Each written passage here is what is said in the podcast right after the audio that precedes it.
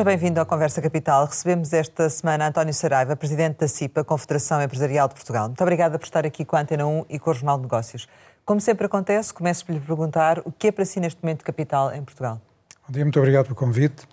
A capital em Portugal é criarmos condições para retomarmos um crescimento económico sustentado e, no mínimo, de 4%, no mínimo. Essa foi mais ou menos a previsão do Governo, mas já lá iremos. Antes, porém, queria lhe perguntar sobre a questão da terceira fase do desconfinamento. Esta gestão do desconfinamento, em função também dos impactos económicos que, estão, que está a ter, eh, é adequada do seu ponto de vista ou não?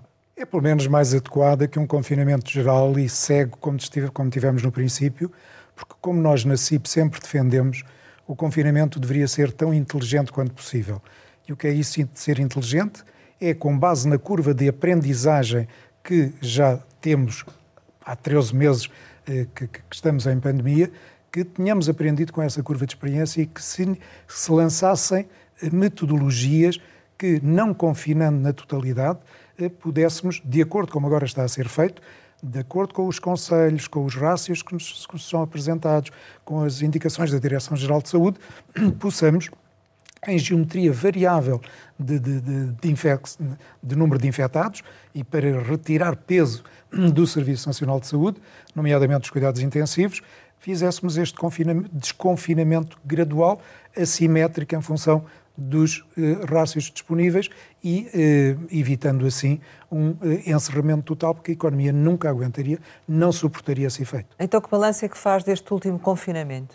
Tem que fazer um, um balanço positivo, porque de março do ano passado para agora, aquilo que vamos assistindo é que o governo vem dando sinais de absorver os ensinamentos dessa curva de experiência e tem feito um confinamento mais consentâneo com a necessidade das atividades económicas, sendo que muitas delas continuam seriamente prejudicadas, nomeadamente todas aquelas que têm a ver com hotelaria, restauração, pequeno comércio, porque são tipologias de contacto público, eh, algumas de concentração de, de, de consumidores, e por isso eh, aquilo que tem sido feito eh, temos apreciado, porque finalmente veio ao encontro, esta metodologia uhum. acabou por vir ao encontro daquilo que nós sempre dissemos do princípio, o tal confinamento inteligente. Sendo que eh, tudo indica que uh, em setembro é que vamos ter efetivamente a real noção da dimensão deste, deste, deste facto, ou seja, nomeadamente com o fim de, das moratórias, certo? O fim das moratórias trará uma pressão que hoje já existe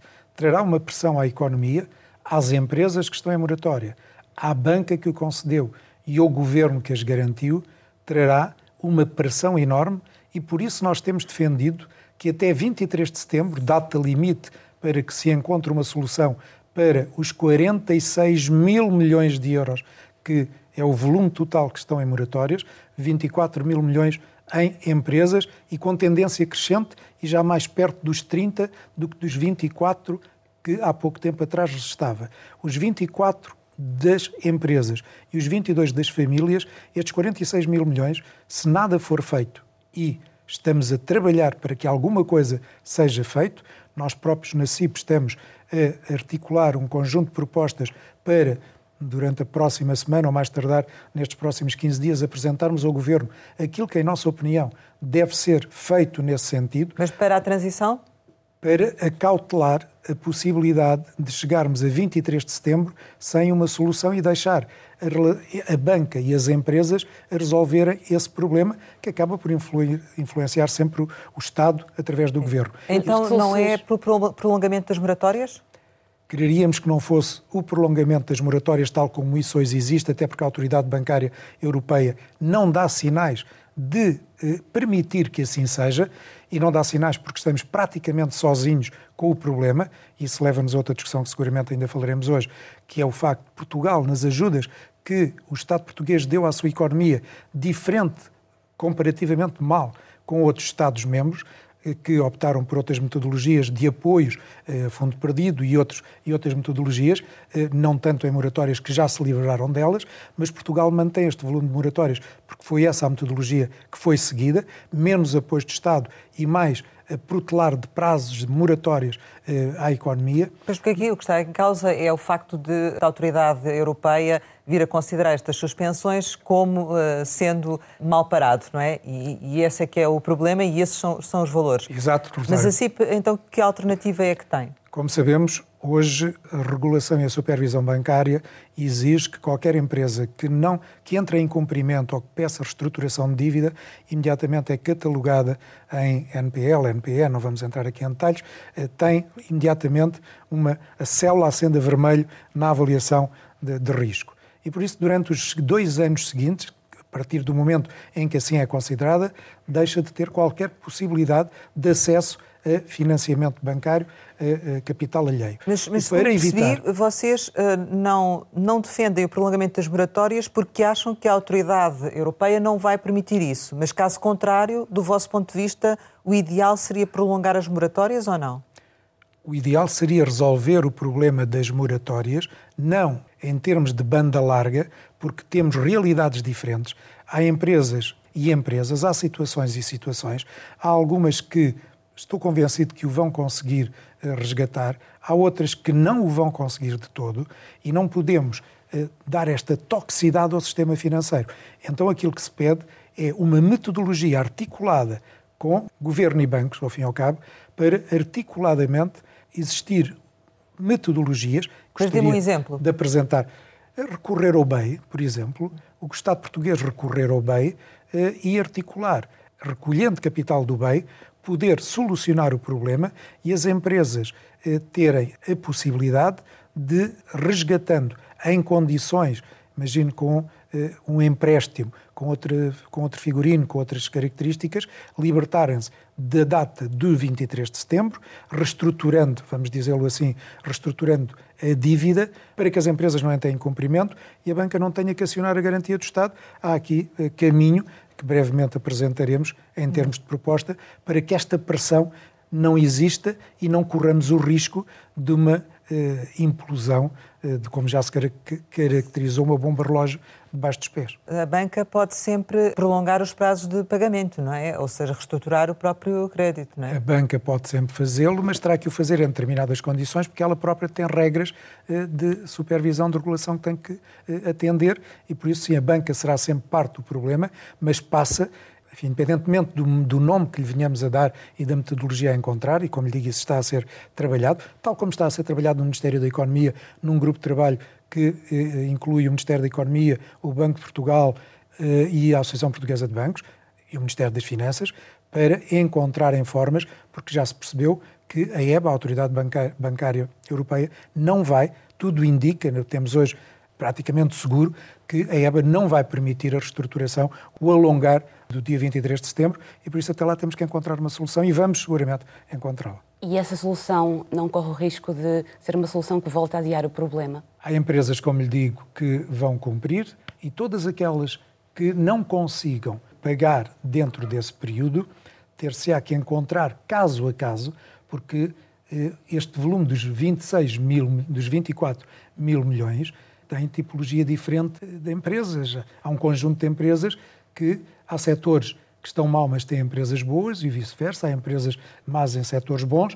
Eh, caso a caso, a banca, que é conhecedora dos clientes, vai ter que, articuladamente com o governo, eh, e caso a caso, e caso a caso, ajudar aquelas que manifestamente não vão conseguir honrar esse compromisso até 23 de setembro.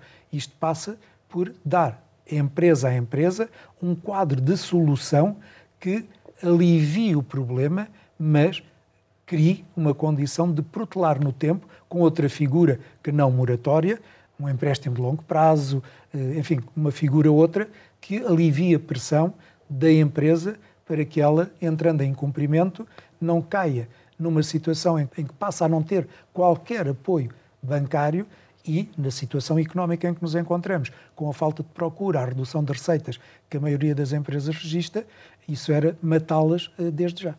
Qual é que acha que vai ser, do nível de moratórias que existem, a percentagem de incumprimento que vamos ter em setembro? Não admito que possamos, e penso, e penso não, não tenho a certeza, mas das conversas que tenho mantido, penso que aquilo que a banca espera é que hum, à volta de entre 25% a 30%, possamos ter problema dessa dimensão. Esta questão das moratórias não acabará por ser também uma armadilha à própria retoma económica? Pode ser uma armadilha, Rosário, se eventualmente não se resolver, como eu estou seguro que se resolverá, poderá ser uma armadilha. As armadilhas é aquilo que nós não esperamos e caímos nelas. Se, antever, se tivermos a possibilidade de antever, eh, percepcionar, de saber que estamos perante uma armadilha, cabe-nos a nós encontrar as formas de não cair nela. Eh, poderá ser uma armadilha se nada fizéssemos e de repente ficávamos com, eh, como se diz em português, o menino nas mãos. Não espero que assim seja. A questão é, daqui a seis meses não vamos estar aqui a ouvi-la dizer que afinal a solução encontrada não foi a melhor? Como estamos a fazer há algum tempo e há todo este quadro de responsáveis envolvidos, o meu otimismo eh, leva-me a pensar que não ocorrerá essa, essa constatação. Mas para percebermos qual é que seria realmente a situação ideal para as empresas nesse final? Aliviarem essa pressão, reestruturar a dívida, alongando prazos, dando condições às empresas para poderem honrar o compromisso que assumiram, fruto não porque quiseram, mas fruto da situação pandémica que levou as suas tesourarias à situação em que se encontram, é dar-lhes tempo para que consigam, reformulando os seus negócios, alterando os seus modelos de negócio, ganhando os consumidores confiança, retomando a procura, que se tenha tempo para que as empresas possam, como desejam, honrar os seus compromissos. As moratórias também têm normalmente vindo acompanhadas das linhas de crédito, até para depois as, as, empresas conseguirem eh, fazer face à gestão corrente. Essas linhas de crédito, do seu ponto de vista, neste momento estão a ser eh, suficientes? Qual é que tem sido o recurso às linhas de crédito? As linhas de crédito que o Governo lançou, as linhas Covid, nas suas várias designações, foram bem-vindas. Entre nada e qualquer coisa é sempre desejável qualquer coisa, mas como nós temos criticado, as linhas, desde o princípio, deveriam ter sido rápidas, simples de acesso e eficazes na adesão à realidade. E não tiveram nenhum destes aspectos. Chegaram tarde, foram de complexo acesso, há empresas que acederam e que não receberam. Eh, enfim, houve aqui uma morosidade, uma burocracia que levou aqui a enorme necessidade que as empresas, em que as empresas passaram a estar não houve correspondência no lançamento destas linhas.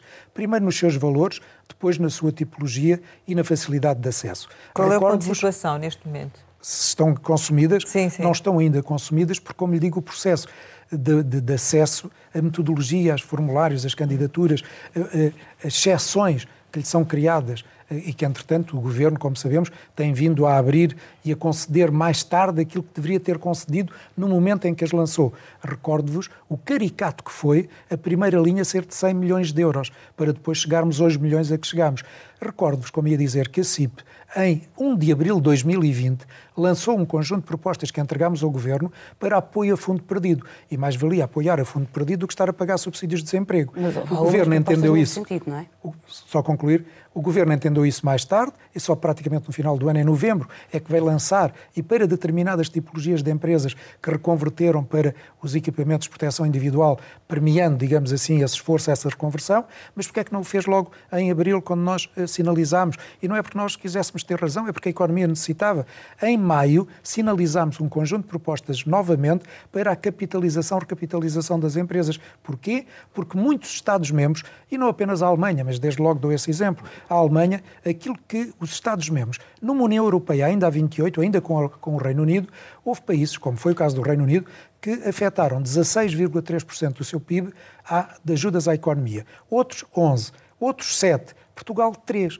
E foi porque ajudámos tarde e com poucos montantes a nossa economia, que caímos na questão das moratórias e hoje estamos sozinhos, porque os outros Estados-membros encontraram metodologias diferentes, mais rápidas, mais, mais substanciais. E, e que não isso... implicam tanto o envolvimento da banca, não é? E por isso hoje estamos na situação em que estamos. Se o governo nos tivesse escutado e tivesse adotado algumas das nossas medidas, tínhamos mais rapidamente respondido à necessidade das empresas, teríamos seguramente salvado. Algumas que lamentavelmente desapareceram e, sobretudo, não tínhamos dado a angústia, o sufoco que a maior parte das empresas tem tido de se sentirem praticamente sozinhas a combater esta pandemia, porque as ajudas, sendo bem-vindas, repito, foram tarde, complexas em burocracia e, em alguns casos, nem chegaram sendo que, em alguns casos, também essas linhas de crédito têm períodos de carência que vão terminar e vão coincidir com, com o final das moratórias, certo? Pois, e por isso temos aí a tempestade perfeita.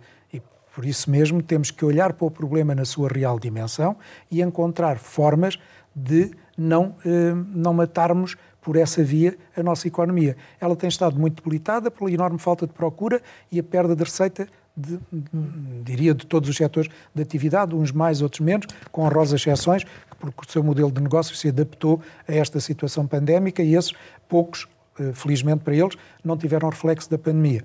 Mas a esmagadora maioria das tipologias empresariais sente-se disso. Eh, é a tempestade perfeita, Rosário, porque se não resolvermos esse problema, se a vacinação apesar destes atrasos, destes episódios a que temos assistido, com a falta de confiança numa vacina, com os atrasos na maior parte delas, eh, se eh, a imunidade de grupo, que todos desejamos atingir o mais rápido possível, eh, se concretizar lá para agosto, como nos tem sido dito, se isso não tiver reflexo na remoção do medo que está instalado nos cidadãos em geral, se essa remoção do medo não levar à retoma da procura, que, repito, é o grande problema das nossas empresas, é a falta de procura que leva à enorme redução de receitas, é isto que tem que ser articuladamente visto e criarmos caminho para a retoma que todos desejamos. Mas não faz falta mais dinheiro para, para as linhas de crédito, então?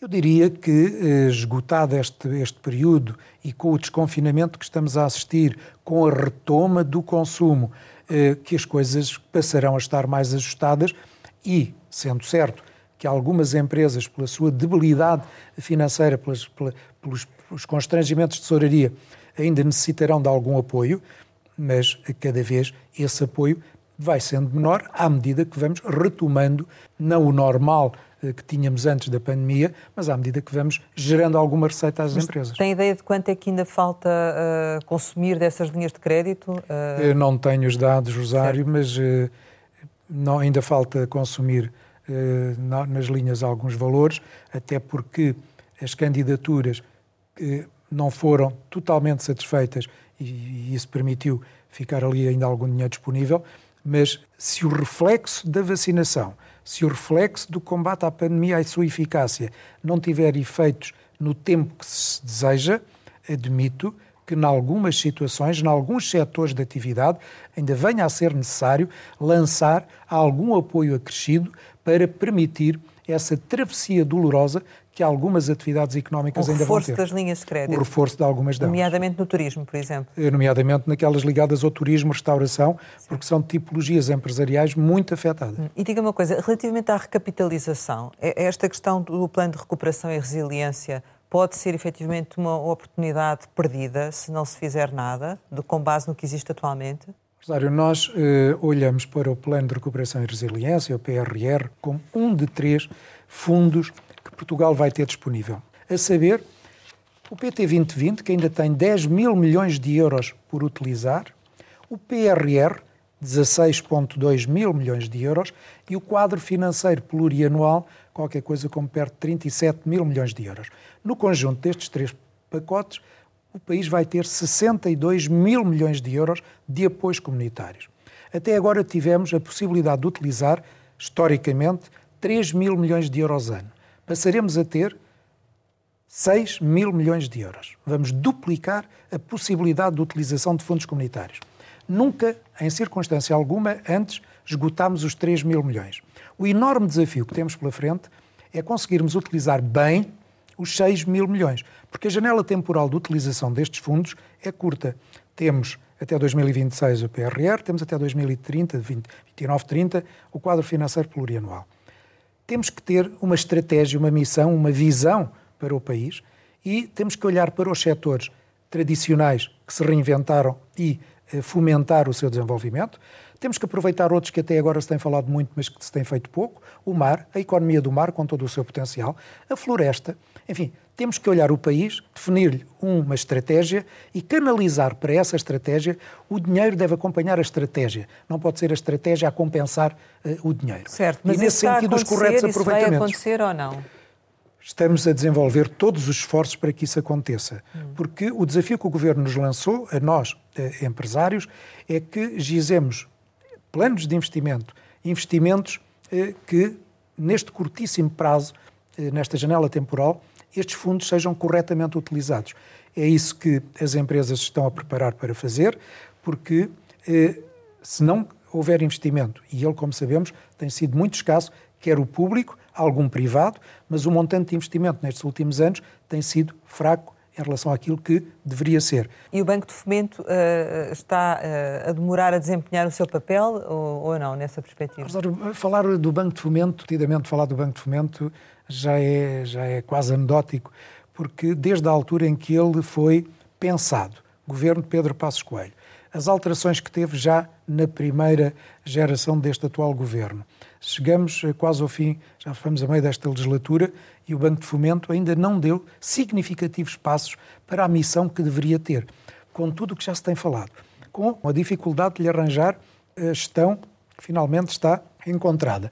Mas o Banco de Fomento, que deveria ter uma missão eh, objetiva, uma carta de missão de promover a capitalização, recapitalização das empresas em condições mais favoráveis do Portanto, que a banca não tradicional. É que não está a não funcionar. percebo, Pronto. para sintetizar, não percebo e lamento que o Banco de Fomento tenha demorado tanto tempo a cumprir o papel que deveria ter e, neste momento, independentemente de um ou outro aspecto do que tem feito, não está ainda a cumprir essa missão. Ouvimos recorrentemente os empresários dizerem que as medidas não chegam, que é preciso fazer mais, mas afinal o que é que falta?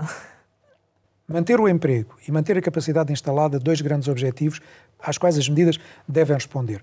O que falta é continuar a dar condições para que estas tipologias empresariais mais necessitadas continuem a preservar o emprego tanto quanto possível e manterem a sua capacidade instalada. Porque quando nos comparamos com outros Estados, como eu disse atrás, e as ajudas que deram à sua economia, comparamos mal. O que quer dizer que na retoma, que forçosamente vai acontecer, as empresas portuguesas vão partir de uma, de uma grelha de partida prejudicada porque as ajudas do Estado não foram suficientes e eh, eh, expeditas, à semelhança de outros, e por isso o que faz falta é fazer um esforço acrescido para que as empresas portuguesas não partam dessa grelha de partida para o crescimento que vamos ter que encontrar, tão prejudicadas comparativamente com as suas congêneres europeias. É que o Ministro de, de, da Economia diz que as medidas de apoio ao emprego são muito poderosas. É mesmo assim? Quando comparamos o Estado português e as suas ajudas com outros, percebemos que assim não é. Quando os partidos de esquerda, nomeadamente o Bloco de Esquerda, fez disso recentemente um dos seus, uma das suas bandeiras, dizendo que o Parlamento tinha aprovado determinados montantes que o Governo nem chegou a utilizar, ficando, reservando, guardando eh, uma parte significativa desses montantes, eh, pode-se adjetivar que as medidas são poderosas. Mas elas são poderosas não pelo anúncio do montante. Elas devem ser consideradas poderosas pelos efeitos que tiveram na economia. E nesse caso? São e nesse caso, eh, eu não as considero assim tão poderosas, porque entre o anúncio e a execução há uma diferença, em alguns casos, significativa. Com a reabertura das atividades económicas, as empresas deixam de ter acesso ao layoff simplificado. Uh, o apoio à retoma, que tem sido reforçado ao longo do tempo, é adequado para esta nova fase? É, diria que sim, é adequado, embora uh, quando se diz o apoio à retoma, tem-se a expectativa de uma retoma que uh, tem seus, as suas dinâmicas próprias.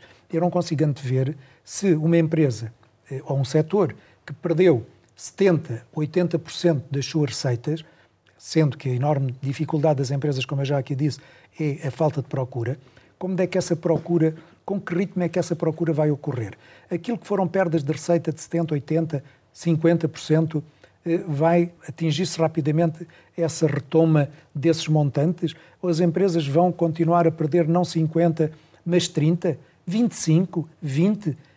20% de perda de receitas é um número significativo.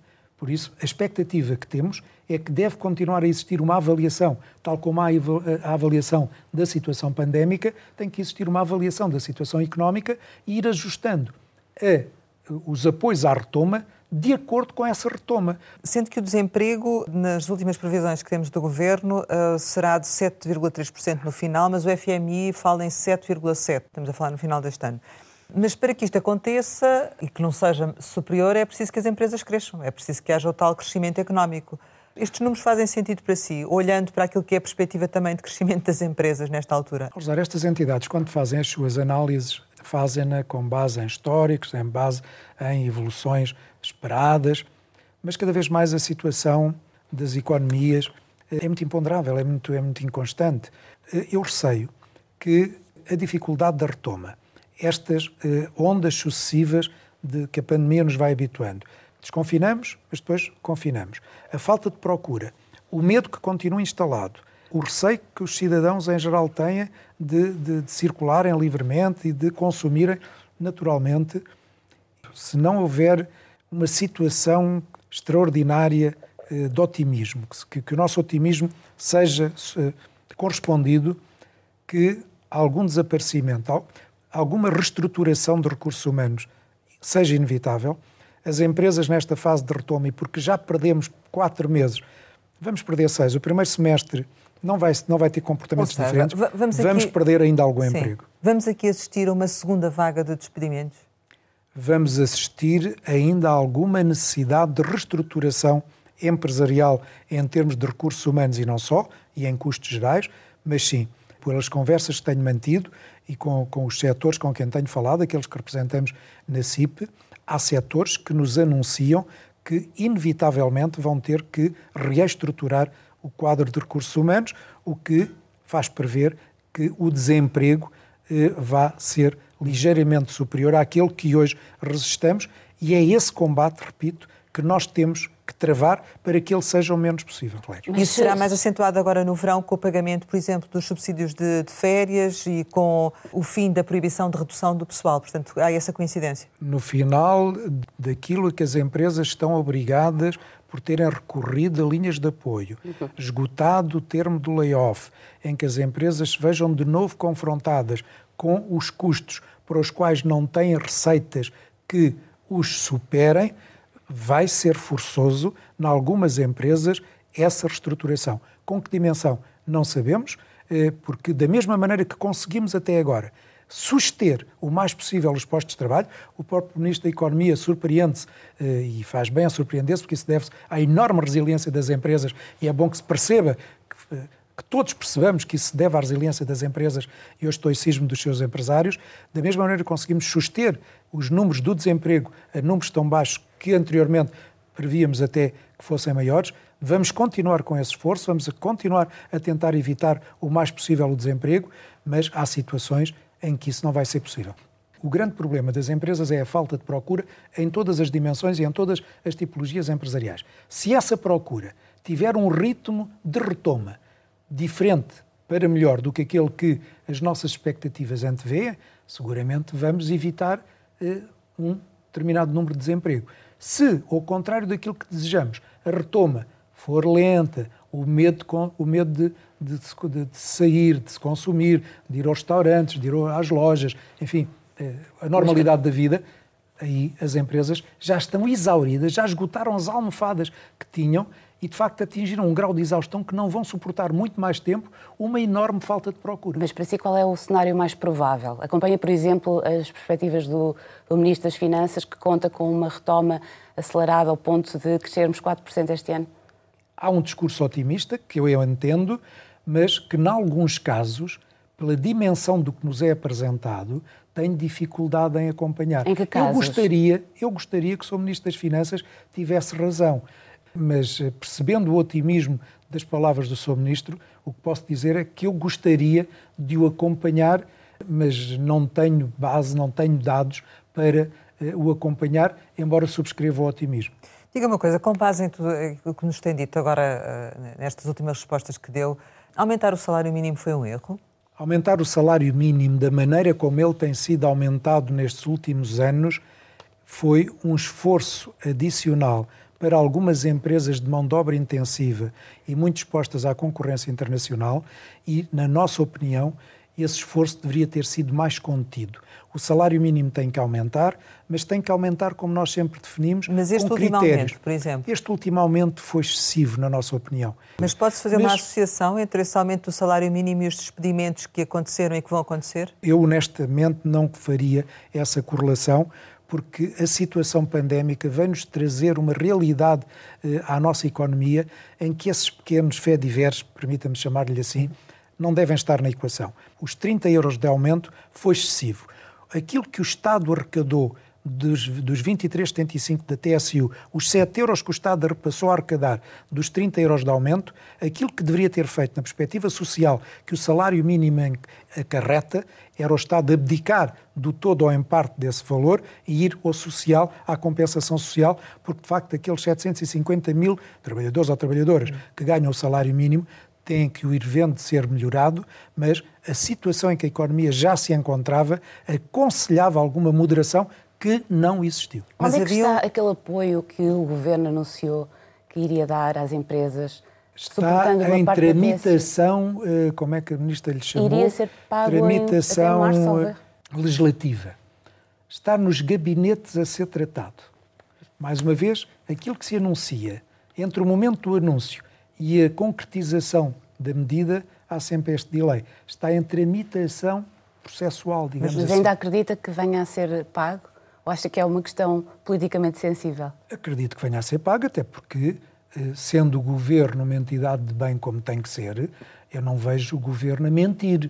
E se o governo diz que vai fazer esta, vai tomar esta ou aquela medida, ou vai conceder este ou aquele apoio, eh, Catarina, não quero pensar que o governo eh, nos mente. E se tal acontecer, nós não permitiremos que minta. Mas em relação à questão do salário mínimo, em setembro, e vai-se começar a falar, também depois com base na próxima proposta do Orçamento do Estado, de um novo aumento para o salário mínimo. Vocês acompanham esse, esse novo aumento? Rosário, este governo definiu, como sabe, eh, durante a legislatura, atingir os 750 euros de valor de salário mínimo. Eh, sempre consideramos isso um absurdo, porque tem que haver uma ambição, tem que haver um objetivo na política salarial. Mas a política salarial não se resume ao salário mínimo, não se deve resumir ao salário mínimo. E, entretanto, caímos em pandemia. Estamos a viver a pior situação de que alguma vez há memória.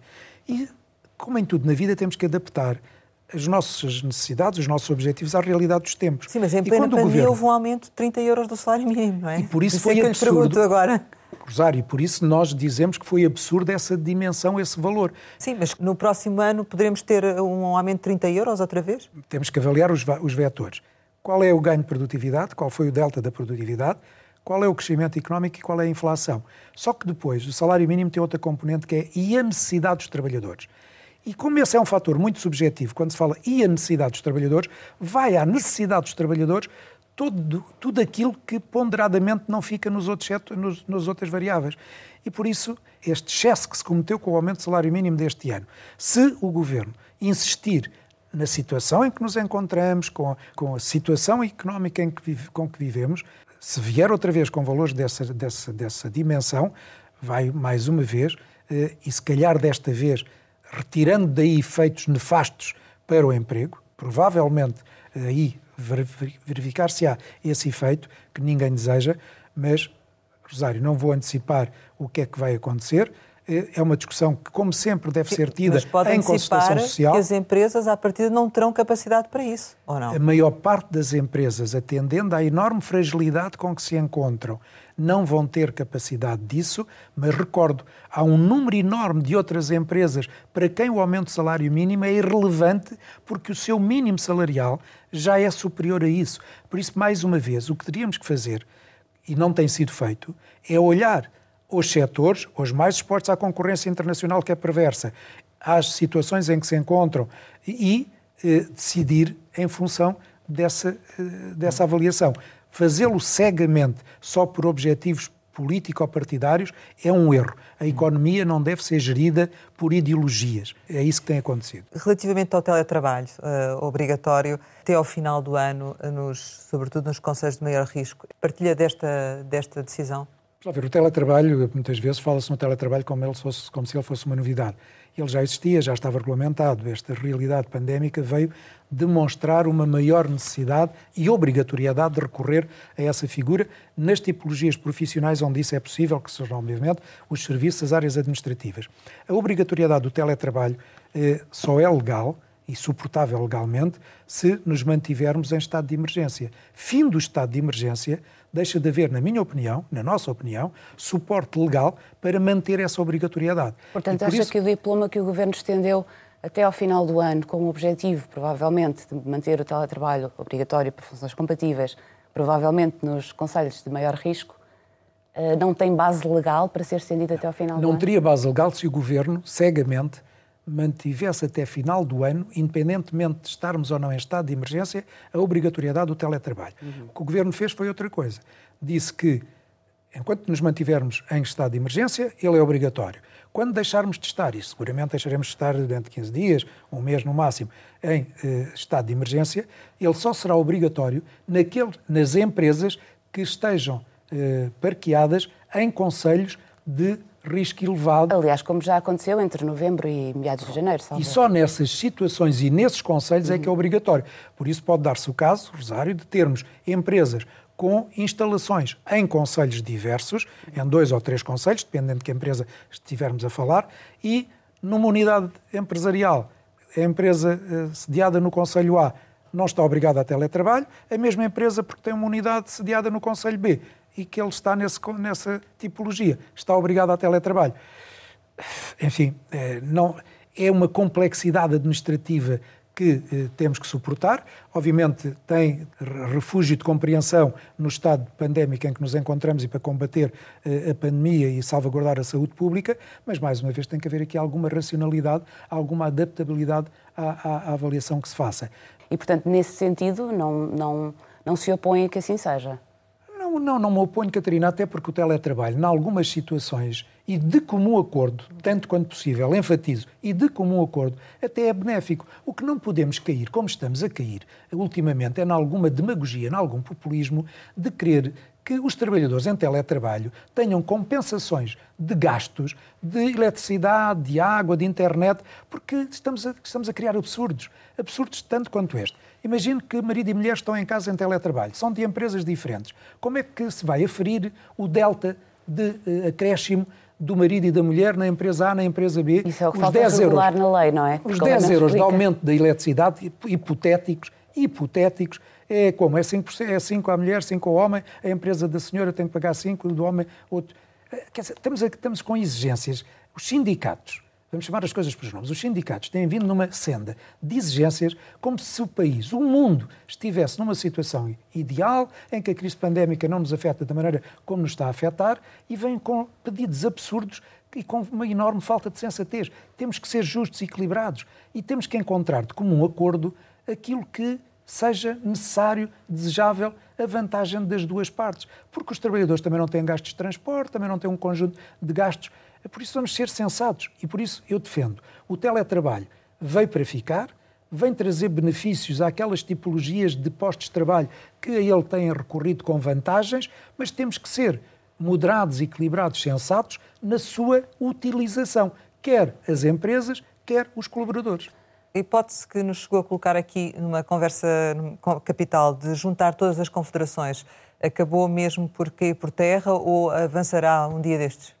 Não, nós somos persistentes e as confederações, todas elas reconhecem o mérito dessa uh, coesão uh, de, de, de, defesa de um conjunto de matérias que devem ser uh, defendidas em conjunto e é um processo que está em evolução e que brevemente teremos notícias sempre na perspectiva de poderem vir também a ter mais peso e mais dimensão ao nível social e económico. No sentido de dar uma voz coesa a temas comuns, coisa que nos últimos anos não tem sido possível e que, no meu caso concretamente, sempre defendi. Há uh, questões em que é de óbvia vantagem, e veja-se o que se passa noutros países, em que tem uma confederação, e acho que esse, esse deveria ser o caminho de maturidade que o país eh, e os seus empresários deveriam caminhar, porque as boas práticas de Espanha, de França, de Itália assim o demonstram. Esse deverá ser o ponto de chegada. Há, há, há steps intermédios, há, há, passos intermédios para lá chegarmos e, como lhe digo, eh, eu e os meus colegas estamos a trabalhar ativamente nesse sentido e muito brevemente teremos eh, notícias sobre isso. Relativamente ao António Saraiva, que prolongou este último mandato, já não era suposto acontecer, mas prolongou, este prolongamento será até quando? Até final deste mandato, que será em 2023. Eh, e vou... Não vai sair antes, então? Vai, vai, vai cumprir não, não, até cumprir, 2023? Vou cumprir, aliás, eu, é, é, o meu ADN, quando me empenho, quando aceito as missões, levo-as até ao fim, e sendo certo que esta eh, já não era, este mandato já não era minha grande vontade, disponibilidade para o fazer, mas se foi isso que os colegas entenderam, acabei por aceitar. Vou fazer, vou honrar o mandato, vou fazê-lo até ao fim e por isso até 2023 estarei presidente da CIP. Porquê que, entretanto, tem vindo a aceitar uh, diferentes cargos? Porque presidente da CIP tem que ser forçosamente empresário, gestor, e essa característica eu não, não me libertei dela. Eu sou um gestor, uh, sou um empresário, e por isso, nessa qualidade, tenho eh, ocupações, tenho a minha profissão. A minha profissão não é ser presidente, ou estar presidente da CIP. E estando neste, neste desta desaceleração, estando a antever que, aliás, como já antevia, porque eu já preparei esse caminho antes, eu teria saído há um ano atrás de presidente da CIP e, obviamente, estando ainda com a energia que sinto que tenho e não querendo eh, calçar os chinelos, como se costuma dizer, aceitei desafios que agora estou gradualmente a assumir, porque quando deixar de estar presidente da CIP, continuarei a desenvolver atividade empresarial, eh, essas onde já estou, e eventualmente aquelas que a saúde permitindo me venham a conceder essa possibilidade. Regressando um bocadinho aqui à sua primeira resposta relativamente ao que é capital, eu perguntava-lhe, para concluirmos, quando é que, do seu ponto de vista, vamos eh, começar a, a sentir realmente que estamos numa fase de, de retoma? Seguramente só em 2022, Rosário. Eu acho que 2021, que é o tempo de combatermos ainda a pandemia, de termos a imunidade de grupo, as vacinas a serem distribuídas a um maior número possível, 2000, eh, eu diria que a partir de no início do segundo trimestre de 2022 estaremos em condições para sustentadamente recuperarmos. Chegamos ao final e, como habitualmente, lançamos algumas palavras para uma resposta rápida. A primeira é vacina a esperança que temos de nos libertarmos desta pandemia. José Sócrates. Um exemplo que não dignifica nem aqueles que têm responsabilidades políticas, nem a justiça e amorosidade que demonstrou. TAP. Uma dor de cabeça para todos nós que é bom que começasse a voar sem turbulência. Turismo. Um setor muito afetado, mas que seguramente vai retomar e no qual não deixaremos de ter um pilar de suporte à nossa economia pobreza?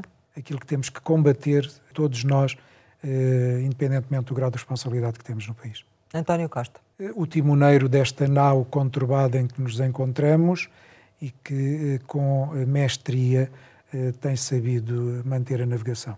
Férias? O repouso dos guerreiros que elas têm que chegar exaustos das atividades que desenvolvem. Esperança? O que não podemos nunca perder. Portugal? O melhor país do mundo para viver. António Saraiva, muito obrigada por ter estado aqui com a Antena 1 e com o Jornal de Negócios. Pode rever este Conversa Capital com o Presidente da CIPA, Confederação Empresarial de Portugal, em www.rtp.pt. Regressamos para a semana, sempre neste dia, esta hora, e claro, contamos consigo.